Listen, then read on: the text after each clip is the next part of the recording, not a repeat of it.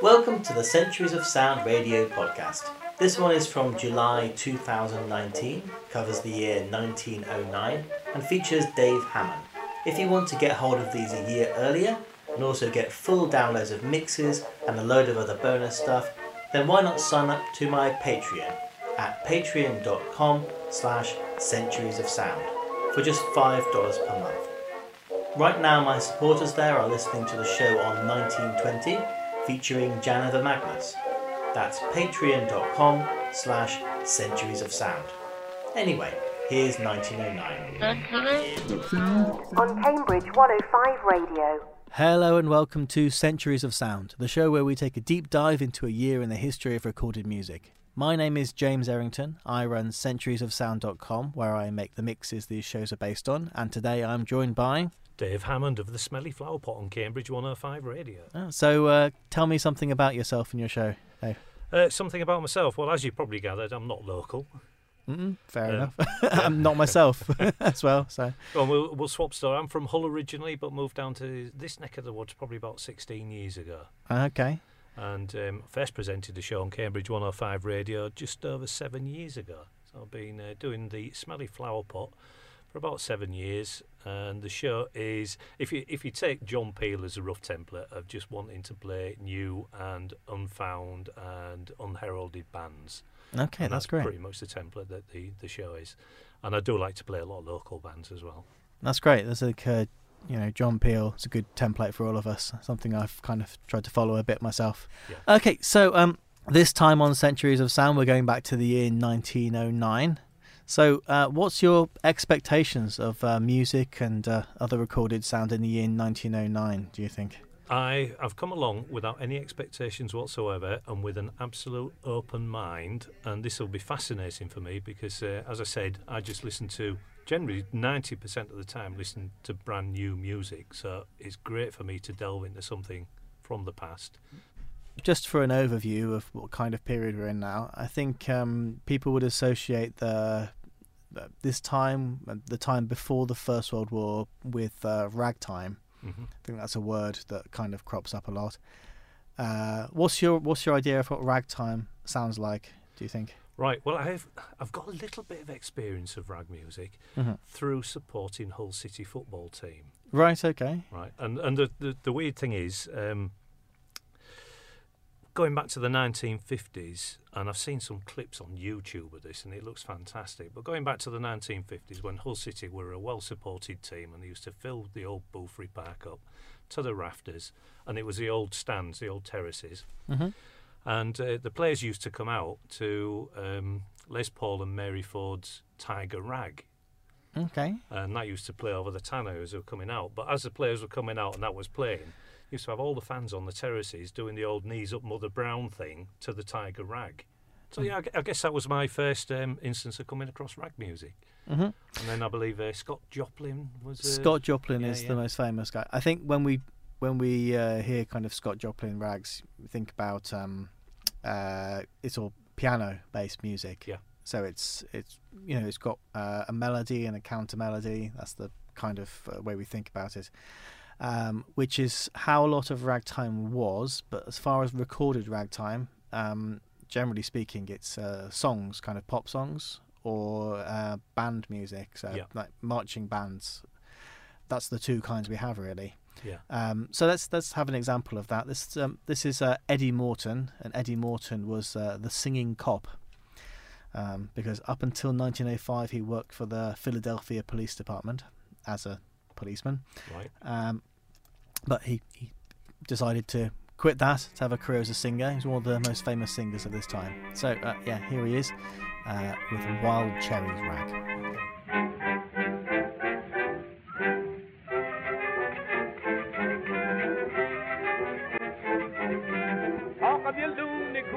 Talk of your spoony coons, the lover of croony tunes. Jackson was the leader of a big brass band, finest in the land. Understand, music it was grand. While at a bar one night, loosened him off, and White yelled out with all of might when he started playing some familiar tune.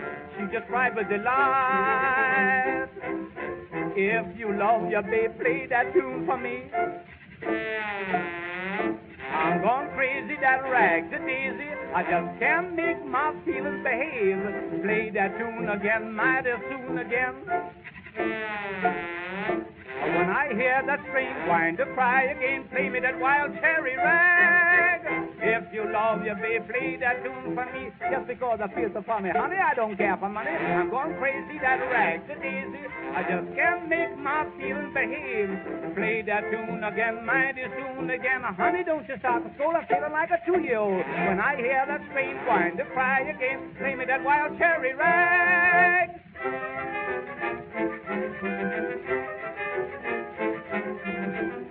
Wedding chimes, talk of your champagne wines, talk of your scandalous time. Mr. Jackson married Miss Lucinda White. Indeed, he did last Sunday night. Oh, you kids! Just as the knot was tied, Parson had blessed the bride. Jackson stood fireside when the music played that love and wedding march. Miss Lucinda just cried. If you love your babe, play that tune for me. I'm going crazy, that rags is easy. I just can't make my feelings behave. Play that tune again, mighty soon again. When I hear the string wind to cry again, play me that wild cherry rag. If you love your babe, play that tune again. No, I'm not a blowing hum, I just feel like going some. I'm gone crazy, that rag's is easy. I just can't make my feelings behave. Play that tune again, mighty soon again. Oh, you seven come eleven, honey, I'm going straight to heaven. When I hear that string wind to cry again, play me that wild cherry rag. Oh, you bet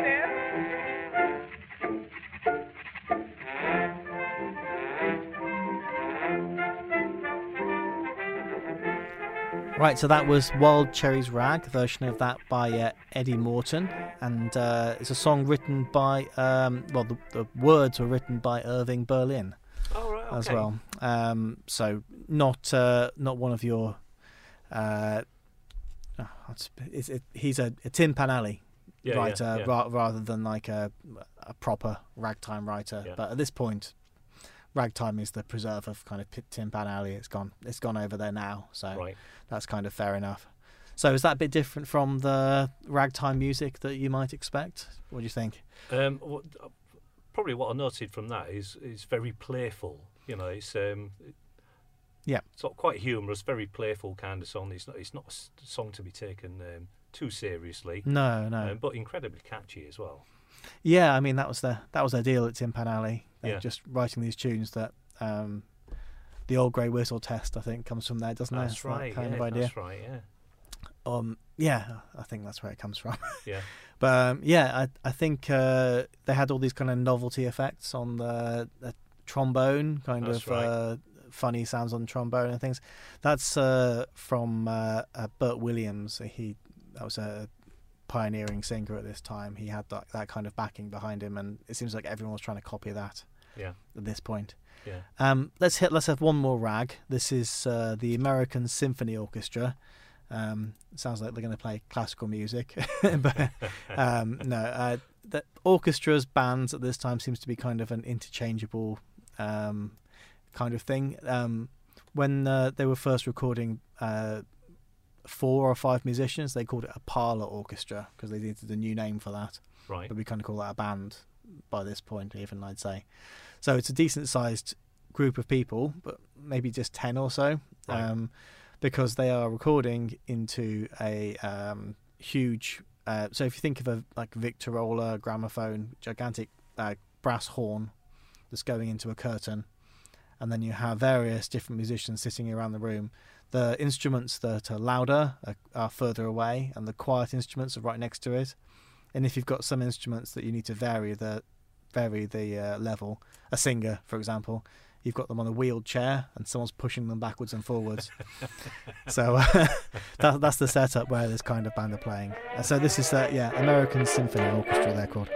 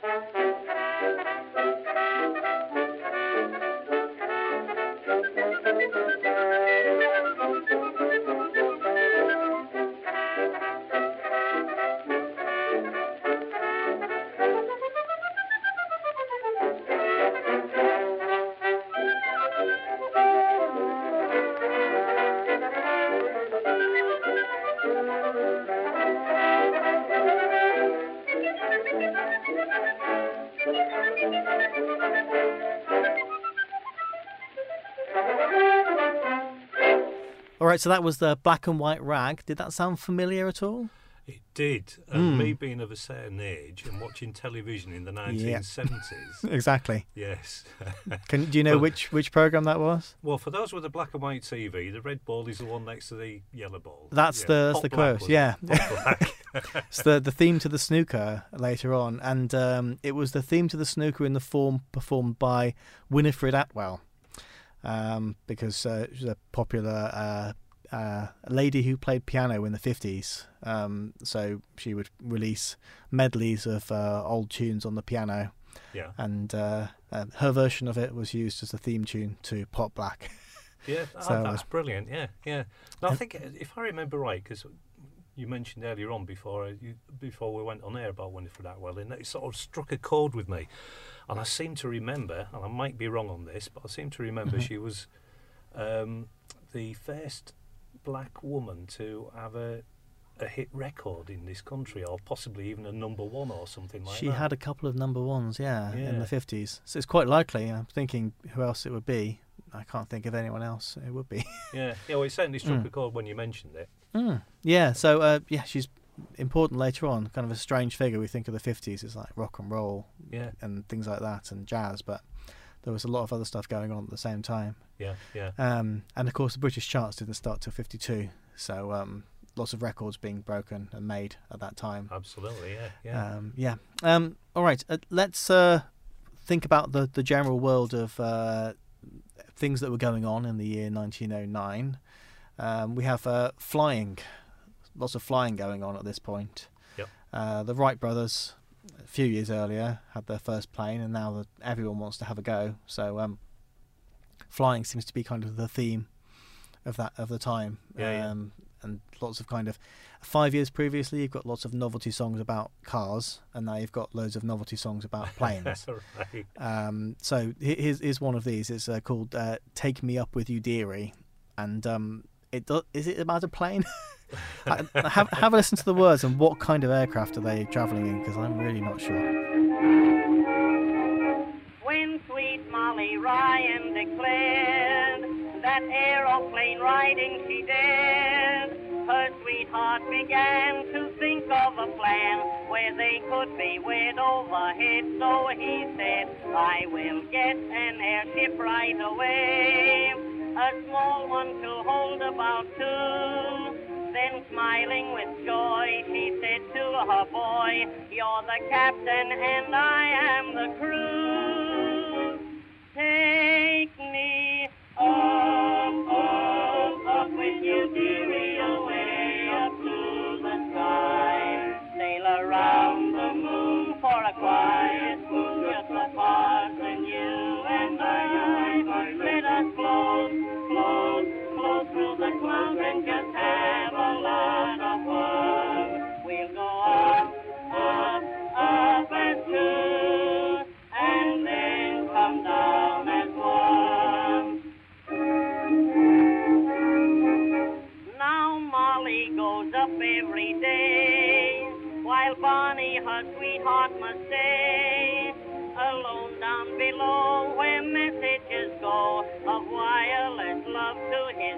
far above. And then Molly replies, Don't you see? Just three letters C, Q, and D.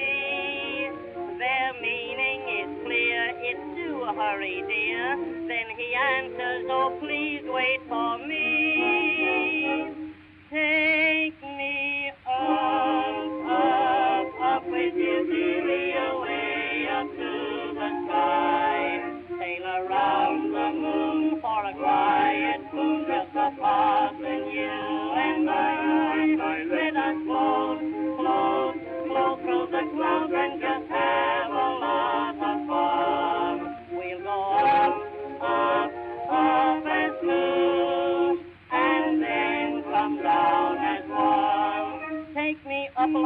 My darling, do, and let us go away into a latitude about as near as anybody that has ever reached the sky. We can sail around the lunar planet, making love and hugging every time we can, and with nobody in the aeroplane except the parson, you and I. We could float a little, flying boat a little, while we rode a little, send a note a little, subsequent to passing through the clouds and having lots of fun. We'll go up into the sweetest sky of blue and on ascending we will figure up a tube and on returning to old terra firma we will be as one.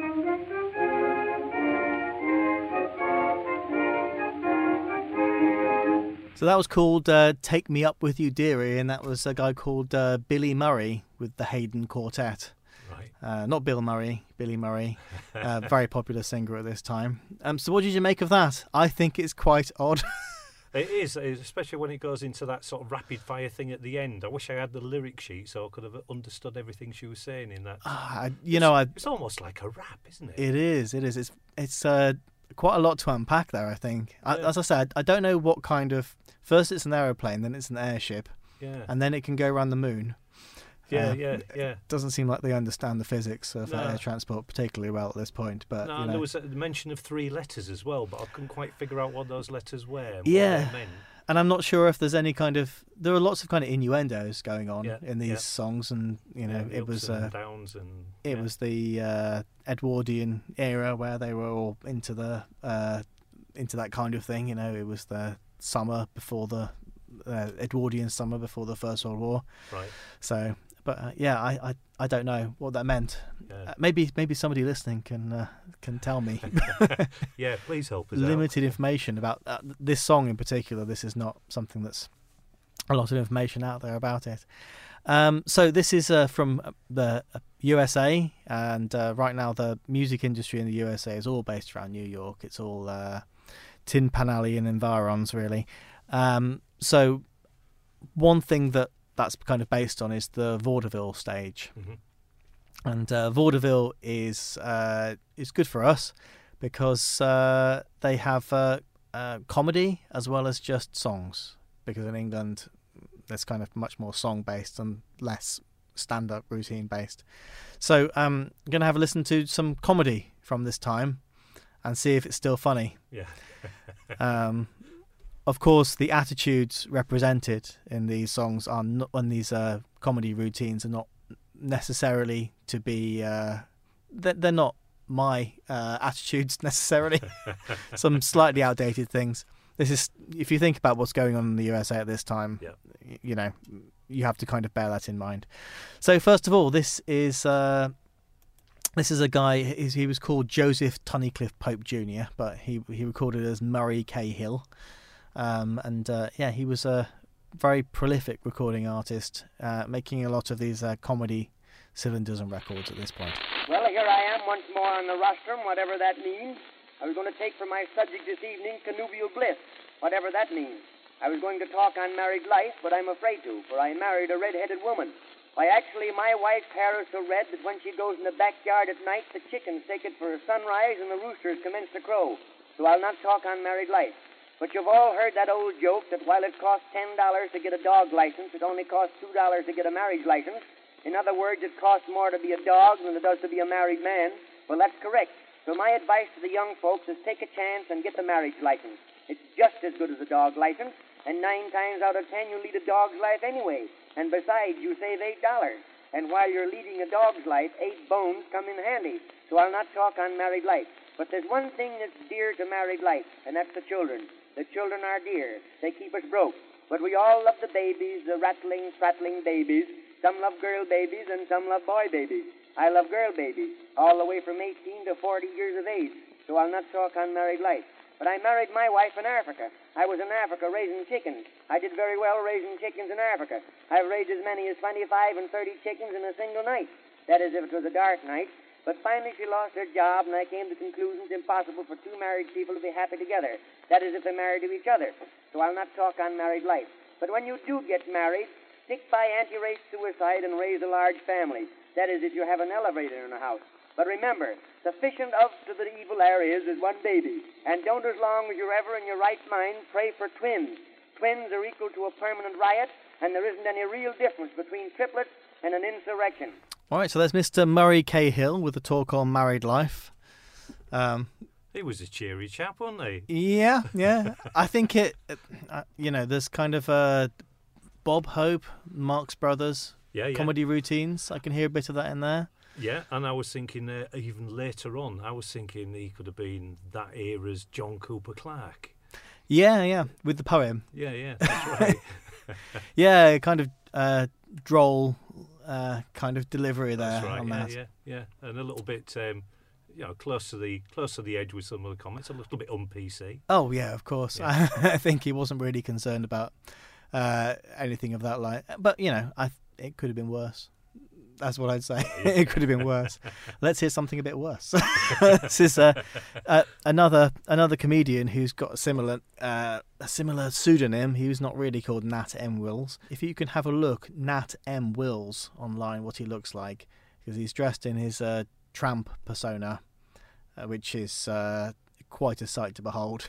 um, but um, yeah, he he did uh, humorous or satirical musical numbers, including uh, parodies of popular songs. Last year, Hortense started to reduce. She took some stuff called five dollars a bottle. The first five bottles had no effect on her, so she took another, and then they all began to work at once. Inside of two days, she lost 20 pounds, and before the week was out, she could take her waist off over her head without unhooking the collar. She had to cut down all her clothes, and in two weeks she was wearing one of her old sleeves for a skirt. Then she got scared and went to a doctor. He looked her all over, and to show you how thin she was, the doctor saw a blue and red mark on her arm that looked like a tattoo. And he asked her what that was. Hortense says, That's a tattoo mark. The doctor says, That's a funny little tattoo. It looks like a scratch. Hortense says, I know, but when I'm fat, it spells Ferdinand. She was so thin that every time she closed her hand, she would cut the back of her glove. And when she'd eat an olive, everybody would tell her she was getting stout again. The only thing she could eat that wouldn't show on her was spaghetti. And if she ate two spaghetti, she'd be ashamed to go out. The doctor said the only thing that would cure her was a sea voyage. So I got the tickets and we took a boat for Newfoundland. And Hortense began to get better at once. She gained five pounds a day on that boat, so it's a good thing we didn't sail for Australia. That was a great ship. The first day out, I got acquainted with the bosun. The bosun has a cinch job. All he has to do is to smoke bad tobacco in a pipe. He fills his pipe every morning, goes down to the sailors' boudoirs, and pipes all hands to breakfast. In the afternoon, he pipes off the gamblers in the smoking room, and every evening, when the passengers want to sleep, he pipes them off over the transom. Some sailors brag about being to sea, but a good bosun gets to see more than any of them. This bosun knew everything. He told me all about navigation. He said the first thing you had to do was to learn to weigh the anchor. You put the anchor on one side of the scales and a life preserver on the other, and if they balance each other, the ship can sail. After that, the bosun and I got chummy. And to show how much he thought of me, he took me down and introduced me to the bartender. The bartender had been on that boat for 20 years. I asked him if he'd ever saw a sea serpent. And he said no, but a lot of people who come in here have. And sure enough, on my fourth drink, I saw a dozen pink quails, seven alligators, and a whole flock of sea serpents. When I woke up, I was in my berth. I felt an awful shock, and somebody yelled, The ship is sinking. I was all dressed, but I thought the ship might sink, so I put on my rubbers and ran out. Men and women were running around just as they got out of bed. The captain hollered down to the bosun to pipe the crew on deck. But the bosun says, No, I'll stay down here and pipe the girls. I went up to the wireless operator. I knew I was safe up there with him because the vaudeville agents would get him before he could drown. Then the captain ordered all the women in the boats first. One woman wouldn't go. She said the sea was full of sharks. The captain said, That's all right. They're man eating sharks and they won't touch a woman. When all the women were off, the captain ordered all the sailors to man the pump. You see, a sailor don't wear suspenders or a belt. He always has to hitch up his trousers. So a sailor can't pump with both hands without losing something. That's why they always send the women off a sinking vessel first, so the sailors will keep their minds on the pump. The wireless operator showed marvelous presence of mind. He says to me, We'll drink all we can, and that will make less work for the poor boys at the pump. Then he sent a code message to the bartender, the magic letters R Y E, followed by P D Q. Somebody put the captain onto our scheme, and he said, Great. I'll help you. We may be able to drink the vessel dry. So that was Hortense at Sea, a kind of rambling monologue by Nat M. Wills. Um, yeah, what did you make of that? It was. It took a few little sort of surreal turns there, didn't it? I was Yeah, kind yeah. of think, thinking, I know where this is going, then it would take a little bit of a, an odd turn, and you Mm. leave you a little bit baffled. But he's one of these ones.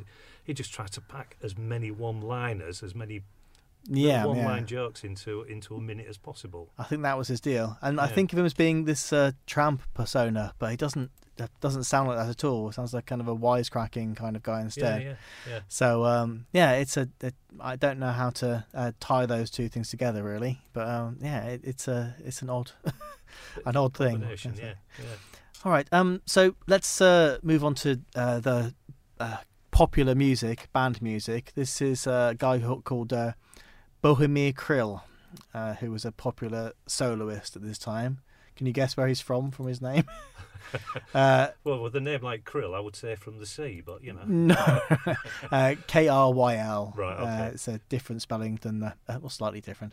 Um, so he's uh, he was from uh, what's now the Czech Republic or Czechia, but was then uh, the Austro-Hungarian Empire. Right. And uh, yeah, he's born near Prague and uh, moved, uh, emigrated to the USA at some point. Um, and uh, he he various jobs, but then he was always uh, playing cornet as well. Um, and uh, he w- played well enough to be hired by Sousa's band, who Oh. were a big deal at Yeah. this time. Um, Sousa was a rock star of his day, really. Yeah. Um, he was fired by Sousa in 1898 for copying some of the band's music for his own personal use, and uh, straight away went into recording um, cylinders first of all, then records, and uh, he's quite an amazing soloist. Um, only a, only a few years he was doing these kind of solos um, with a backing band, but let's have a listen.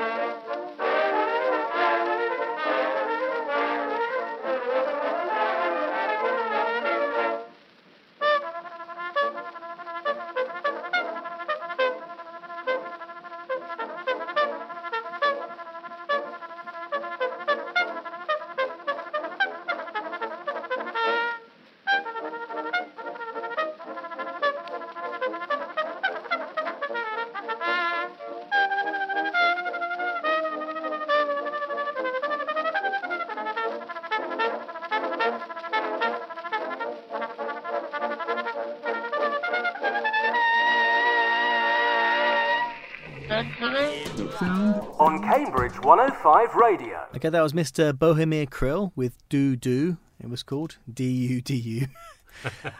Um, so, have you heard music that sounds like that before?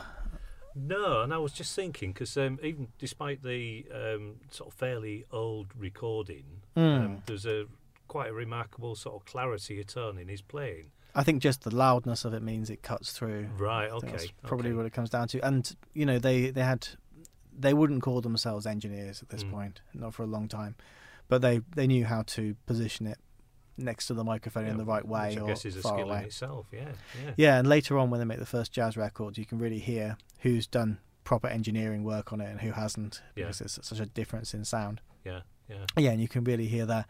I mean, because uh, yeah, he he's a soloist on this, but um, he he would get together a band and they play kind of um, uh, Czech traditional music, and it's quite dull later on. He- Right. He, he he was a businessman as well. He he kind of knew where his uh, uh, bread was buttered, that kind of thing. So it's a shame he kind of gave up on making this kind of music soon. Um, but and he was never interested in jazz or never played jazz. None of these guys did. But um, his technique was an influence on um, like Louis Armstrong, Harry James. They they would listen to his recordings and uh, copy when they were learning what to sound like. The very Yeah. early days of jazz. So was kind of influential in that way. Yeah. And he was known as the robber baron of the music field because of his business talent and frugality. Um, if he arrived and he hadn't been paid his full fee, he was known to cancel concerts, even though the audience was sit- was seated already. so, uh, interesting character. yeah, yeah, it certainly sounds it, and uh, as you say, it's, I suppose it, it still echoes a lot of things what go on with musicians now. You know, you got that um, you got that balance between the credibility and and you know wanting to do something that you love doing, Hmm. And then the balance of doing something because you need to earn a wage. You know, it's Yeah, I, I mean, I, I don't know why he I, he didn't make it. Uh, it wasn't financially viable to keep on playing those solos. It's kind Mm. of a shame.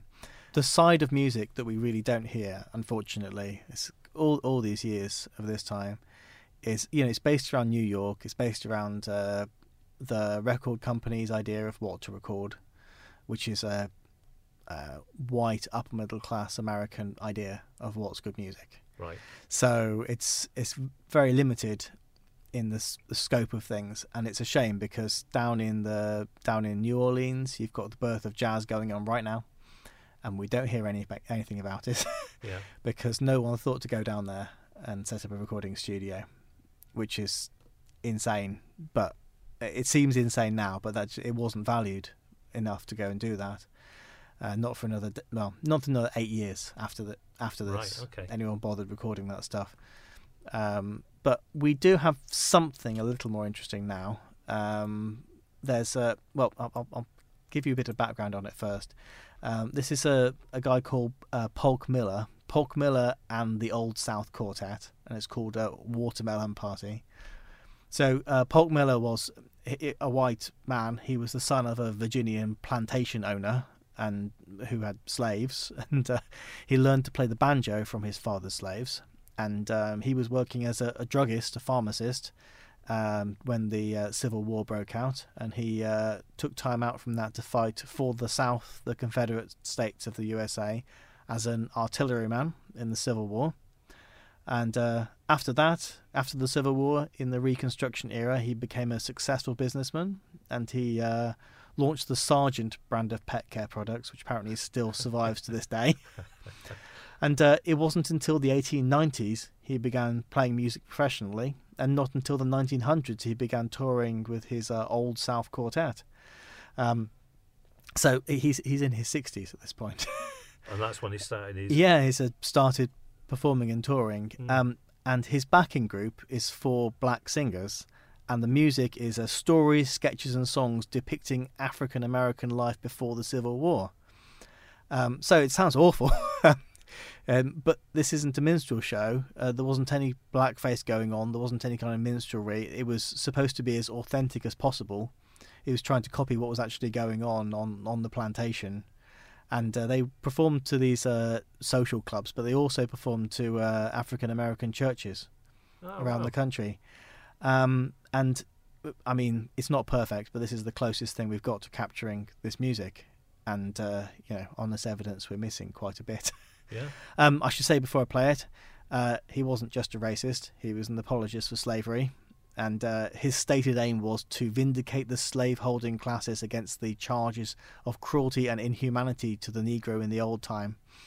So, pretty awful guy Yeah. on that evidence. But he's the only it's the only thing we've got that kind of represents this kind of music, and it does perpetuate a series of stereotypes about black people, and it includes multiple uses of the N word, which I might try to edit out as well. um, but it, it does sound as close as we can get to an authentic representation of this time. Anyway, I've talked way too much about this. Let's let's have a listen. It's uh, Polk Miller and his uh, Old South Quartet with Watermelon Party. Now the watermelon party going be given here tonight. Oh, you talking, Lord, you coming along with me. Get on your good behavior now and don't you ride no bite. Oh, you talking, Lord, you coming along with me. Yeah, the nice roast possum down, sandwiches and ham, some ice cream apples and some huckleberry jam. Sweet potatoes and persimmons and some California grapes. All to twist them niggas' appetite and more green or a shade. Everybody, watermelon night,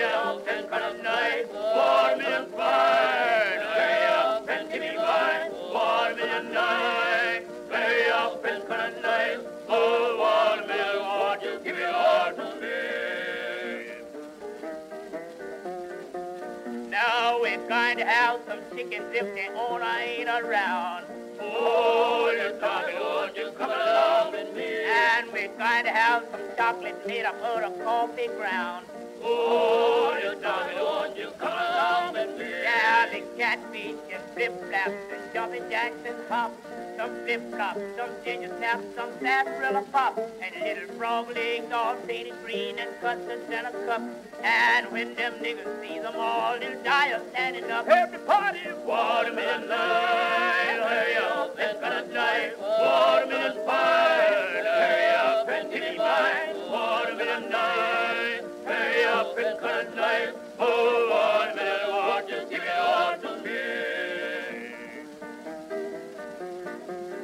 nearly all them watermelons at that party going be mine. Oh, you talking, won't you come along with me? Well, if any watches in that crowd, go steal away in time. Oh, you talking, won't you come along with me? Why don't dance them old time Mississippi plain? Cut them mobile, Cape Cougar, and the double pigeon wing. Gonna dance in Johnny Sandy, Bazooka, and the Alabama dip. Them fools will have to hold their head right up or lose their upper lip. Everybody, watermelon night, hurry up and cut a knife. Watermelon pie,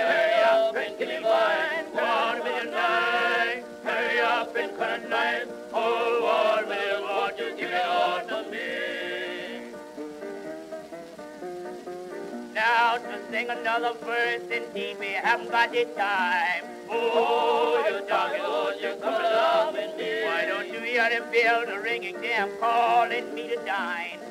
Oh, you talking, Lord, you come along with me. Daddy got all them watermelons and cut in pieces of three.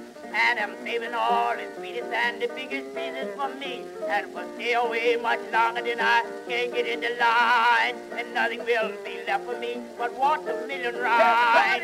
Watermelon nine, hurry up and cut a knife. Watermelon five,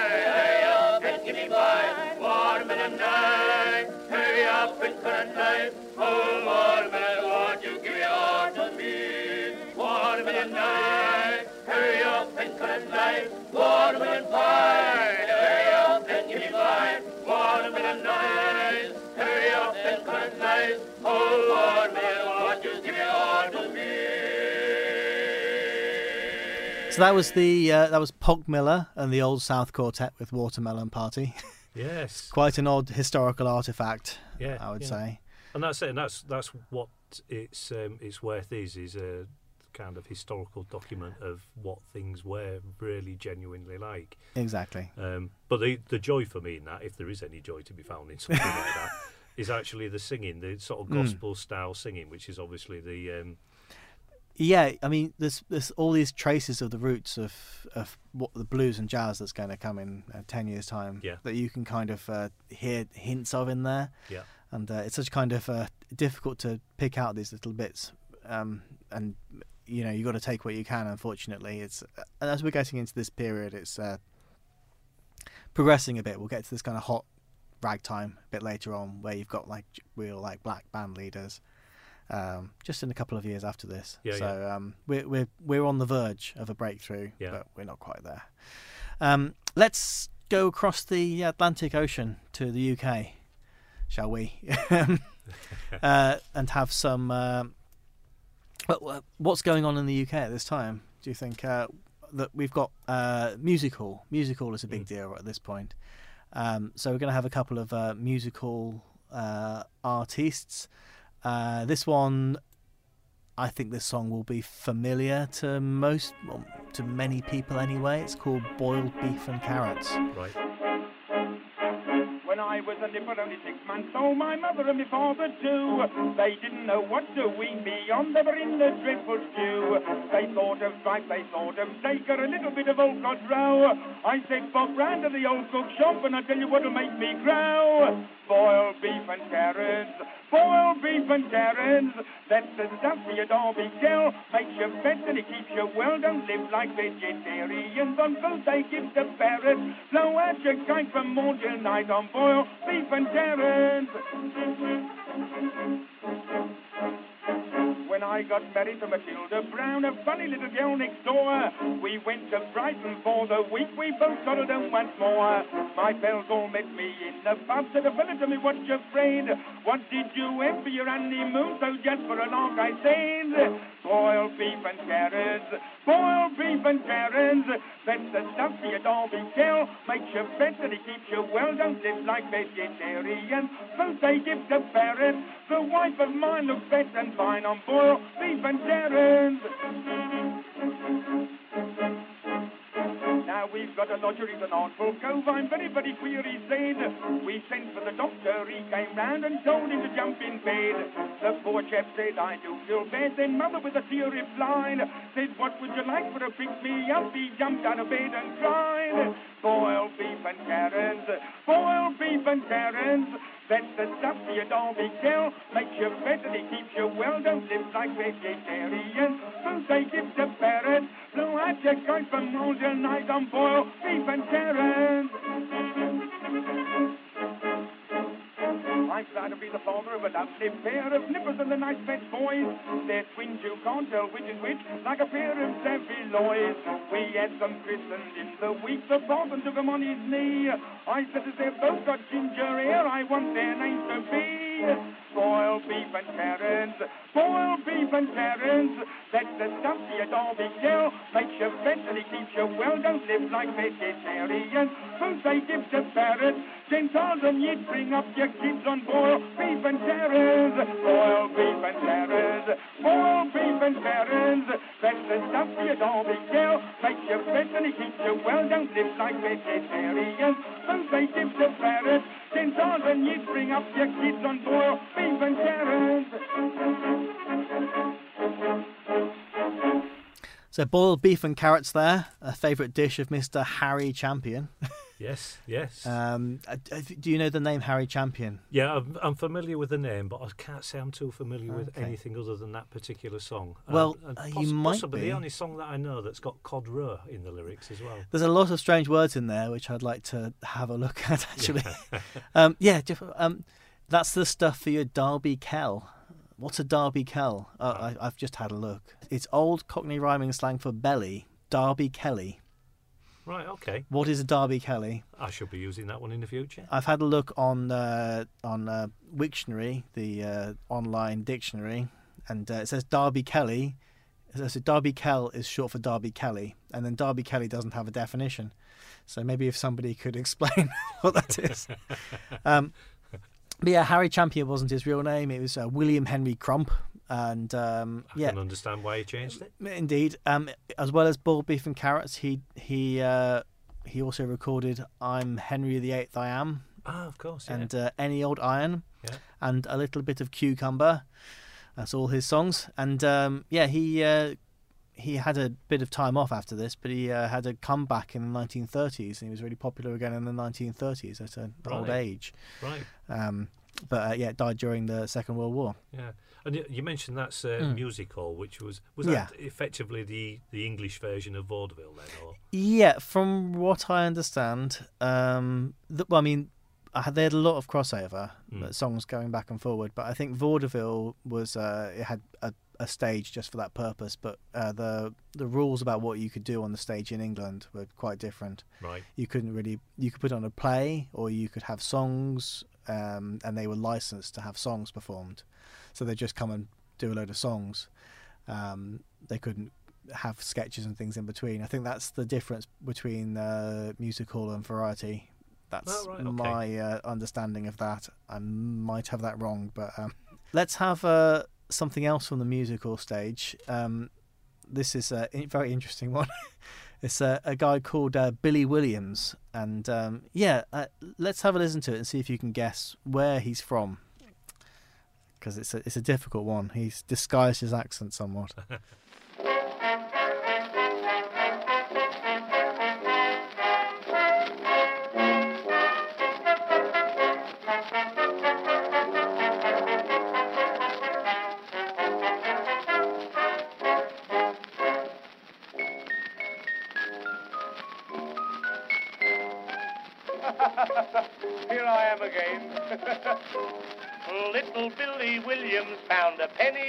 the garden one fine summer's day.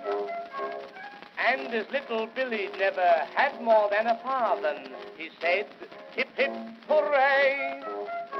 Then passing a tobacconist where cigarettes were sold, there he beheld some little packets colored green and gold.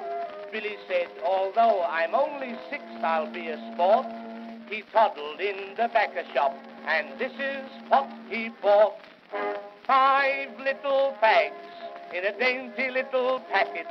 Five cigarettes that cost one D. Five little pains underneath his jacket. Five wobbles in his little Mary. Five little whips. Five little jips as he lay upon the tramway lines. Wishing he could touch the cable, looking greener than the label of little Billy's Wild Woodbines. That's a grand song.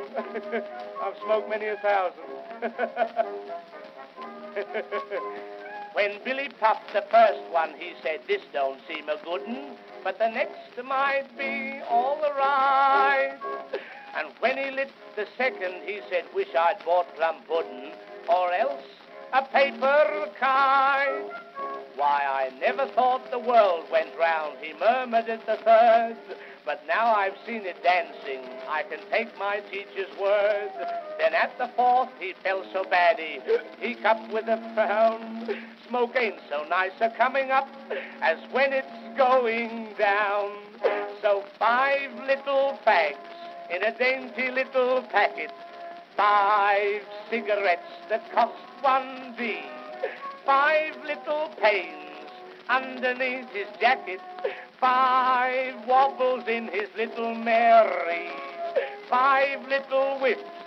Five little jips as he lay upon the tramway lines. Sadly saying, close the shutter. Willie's dead, but do not utter a word of Billy's Wild Woodbines. poor old Bill. I say, poor old Bill. Little Billy Williams, he lay flatter than a flounder, full of misery.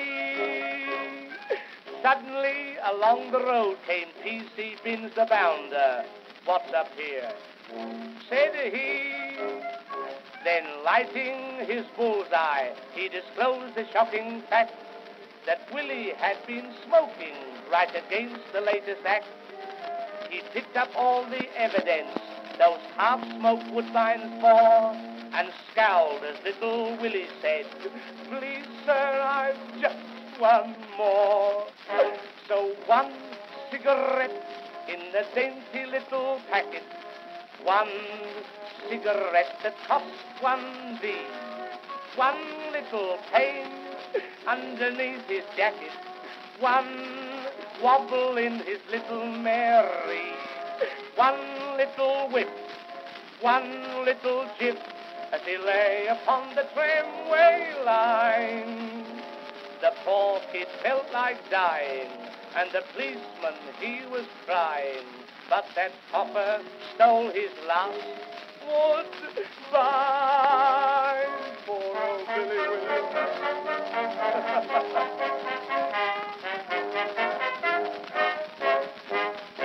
So that was uh, Wild Woodbines, performed by Billy Williams, a comedy song about a six-year-old boy smoking a packet of cigarettes.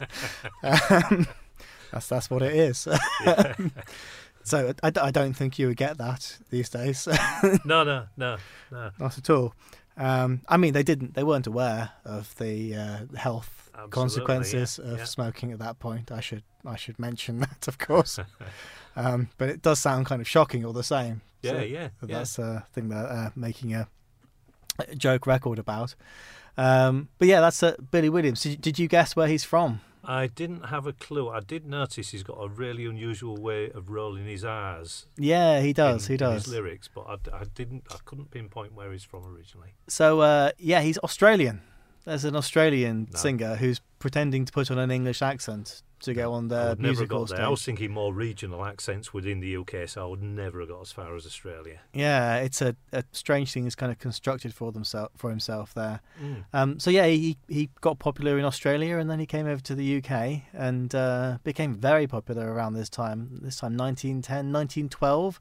He was in the Royal Command performance as one of the big Oh, people wow. in that, which was actually it was on then as well.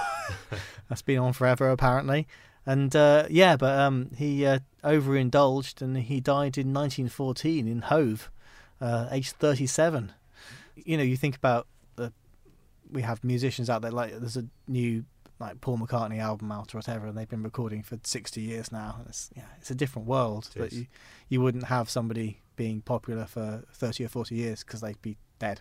Yeah. so it's terrible, really. I mean, we, we do have musicians that die tragically young. Oh, we still do it's some, yeah. because of, um, you know, I mean, when you think of people like Kurt Cobain, for example, Oh yeah, John yeah. Lennon, who had his life taken away at a very young age, you know. yeah, yeah. Still happens, but not through necessarily the same reasons that they would have done Mm. hundred or so years ago. Yeah, and I, I don't think people had. You know, there's it's quite often it's not the lifestyle back then. It's just they went for an operation or something like that, And and, it just you went know, horribly wrong. or you know, if I mean, it was before the years of uh, antibiotics, so Yeah. if you got sick, you just got sick, really. Yeah. Um, yeah, terrible. Anyway, so, some horrible things about that. Um, let's uh, listen to one one final thing from uh, the uh, from the world of uh, musical.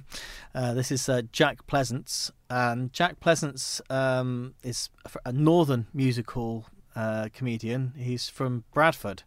Um, but you wouldn't really guess it from his voice. He's kind of he puts on a quite of a, a he puts on a character, which he he was called uh, the bashful limit, the bashful fool, Right. um, whose ostensible lack of experience with women could turn out to reveal hidden purpose.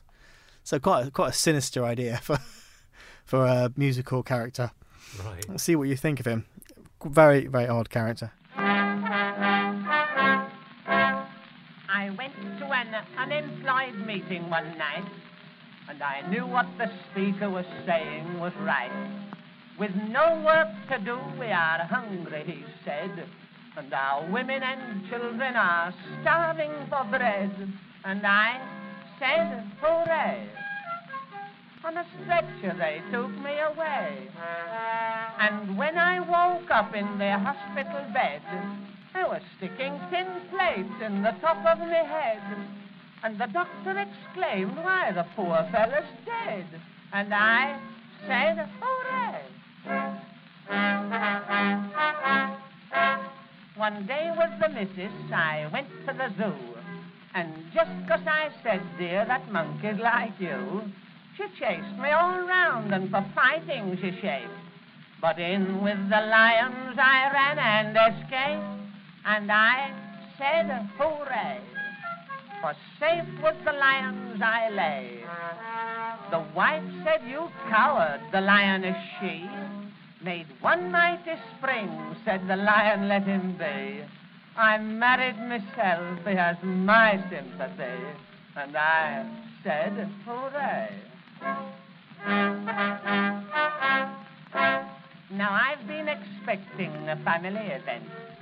And last Monday evening, as homeward I went, a young man came up and he said with a cough, You'd best hurry up, 'cause I think it's come off. And I said, hooray! And I ran to the wife all the way. A man said, there's three of them. I said, oh, Lord. When I got to the house, someone whispered, there's four. Then they showed me the cat in a box full of straw. And I said, hooray. So that was uh, Jack Pleasants with I Said Hooray. What did you make of that man? He sounds quite sinister, I think. it sounds quite sinister. He sounded like the kind of voice that somebody that like Harry Secombe or Peter Sellers or um, yeah, the Spike Milligan might put on as one of their characters. Mm. And it also had a little bit of a uh, another worldly, a, a surreal, sinister, as you said, kind of um, sound and and content to it as well. Mm. Slightly um, unnerving, really. sli- kind of psychotic, I think. Yeah, That's yeah, the, yeah. the feeling I have. what, what's this man capable of? I, I can kind of understand it, but I don't think it's funny No, no, no. at this point.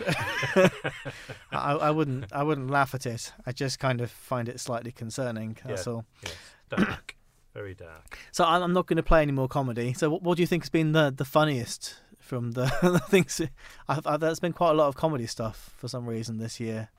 Um, Yeah, yeah. I think uh, I wonder why that would be. Was it just a phase we were going through? 1909? What was it? I can't think of. Um, I think there's kind of a lack of uh, there's a lack of interesting music. So it's kind of a, I'm playing a lot of novelty records for that reason. oh, right, okay. I think we, there's there's been a bit. Let, let's let's have some interesting music um, instead of just uh, uh, novelty records. That's that's a good point. Okay, this is uh, Charles Draper. He's the grandfather of English clarinetists, not literally, um, and it's a, a it's called uh, concertino. So I imagine it's uh, a a piece put together from other pieces. When they when they name things like that, it's usually the case.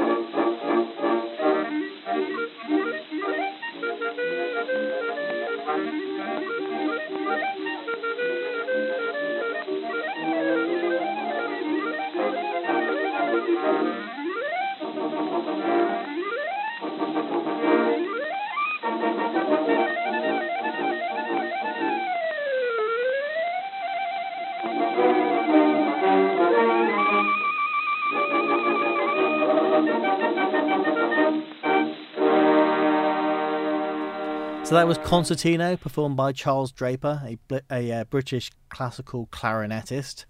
Um, more showing off on the instruments, Mm. I think. It's Yeah. uh, a, a theme of uh, music that sounds g- uh, good to my ear from this era, really. Yeah, yeah, yeah. I mean, that struck me as somebody as, as something that sounds like it's a, a very seriously good musician who's Mm. just trying to be a little bit um, uh, not not playful, just trying to do something a little bit different, but maybe not quite achieving what he wants to achieve. Possibly, yeah. I think he's just putting together a lot of uh, showpieces. It's kind of it's called it concertino, which is like a little concert. So I Mhm. think he's just picked out the best bits because he's got one chance to record a, a cylinder, so he's just doing his party pieces. Yeah, yeah, yeah. Um, which is it's it's nice to hear it. I think it, it's good later on when they manage to get those things uh, put together, where it, they sound like there's more of a plan. It's it, right now it seems like it's um, lots of interesting dead ends. Yeah. I'd say that's that's that's the Edwardian era. Lots of very nice dead ends that are not going to lead on to jazz. And, and really. was that partly because of the the restrictions that they had in how they could record? I'd say so. I think it's the kind of stranglehold of uh, the music industry as it was. There's very few labels, Right. and um, they're they're going. Uh, they they're just recording what they want to. What they the bosses of the company who uh, they've got very conservative tastes, and they're deciding what's recorded, and it's it's not going to be anything. Um, well, at least we've got this kind of like vaudeville and Yeah, musical yeah, things. yeah. That's that's something they can they can do that that's got like a proven popular popularity. You know. Yeah, yeah. Otherwise, uh, there's a lot of opera. There's a lot, of, which I'll I think I'll skip on this week, but I, I usually play one one thing, but I'm I'm not going to bother this time if that's okay. Okay. But um, that's because that's proper music. That's the idea. Yeah. So what do you record? Proper music. What's proper music? It's a it's a tenor singing an Mhm. aria. You know, like that's that's that's what that's what you should listen to. Um, although we have uh, ethnographers who are going round the world with their recording horns, recording in different places. So uh, our penultimate thing today. This is a banjo instrumental. Uh, the banjo is kind of an interesting thing that goes around the world. I don't know if it's actually a banjo. I think it's an Indian instrument that they're calling a banjo. And uh, as as every uh, virtuoso was called Professor at this time, this is Professor Cowcub with a banjo instrumental Bhopali. It's from a, a CD called Indian Talking Machine on the Sublime Frequencies label. Uh, lots of interesting stuff from India on there.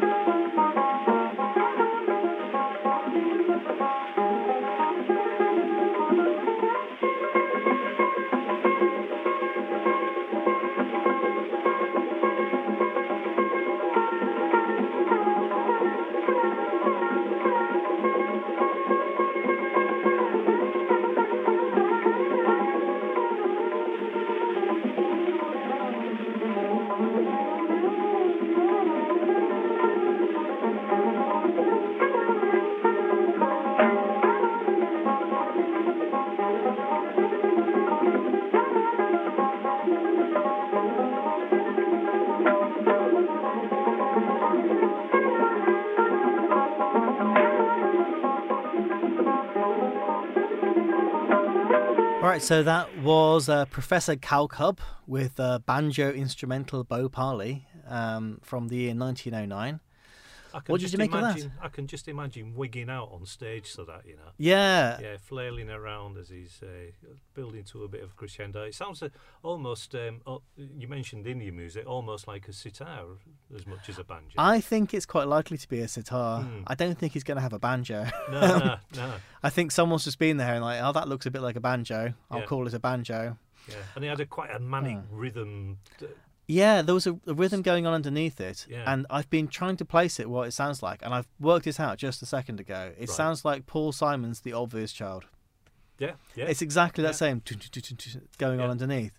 Um, I'm sure there's no connection. It's just they've come across that same rhythm independently of each other because uh, that's a South African musicians. That's there is right, there is a South African Indian connection now. I think about it. So I don't know. Maybe that's a new discovery yeah, yeah. something that's going on there. Yeah. Maybe uh, maybe they got that. Certainly very interesting sounds, anyway. Yeah, I love that.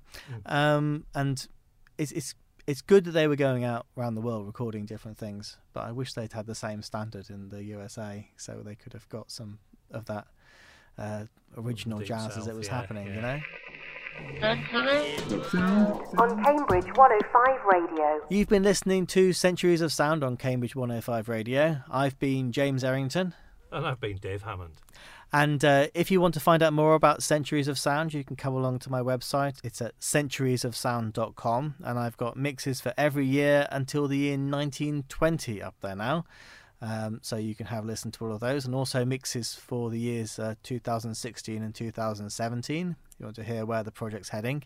If you want to contact me, if you've got any feedback, you can uh, uh, you can email me at james at centuriesofsound.com and I'm on uh, Twitter and Facebook and Instagram like everyone else.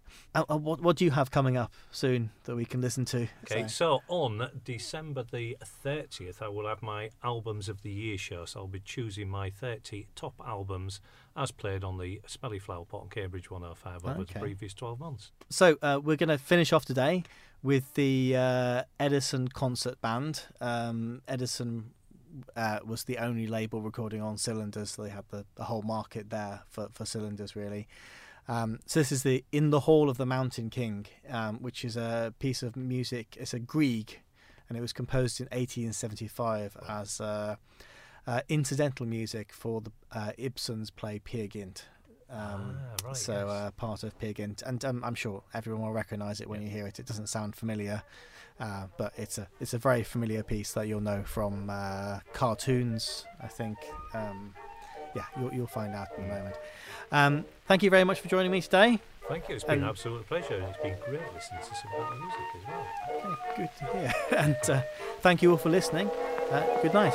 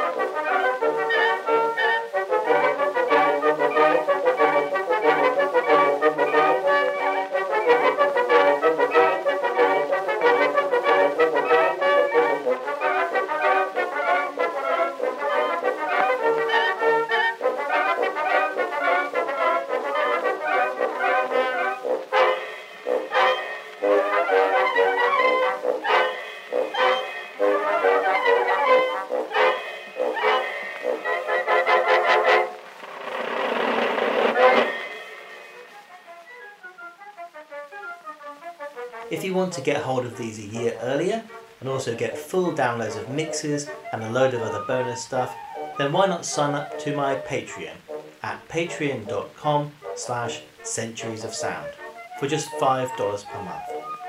Right now my supporters there are listening to the show on 1920 featuring Janiver Magnus.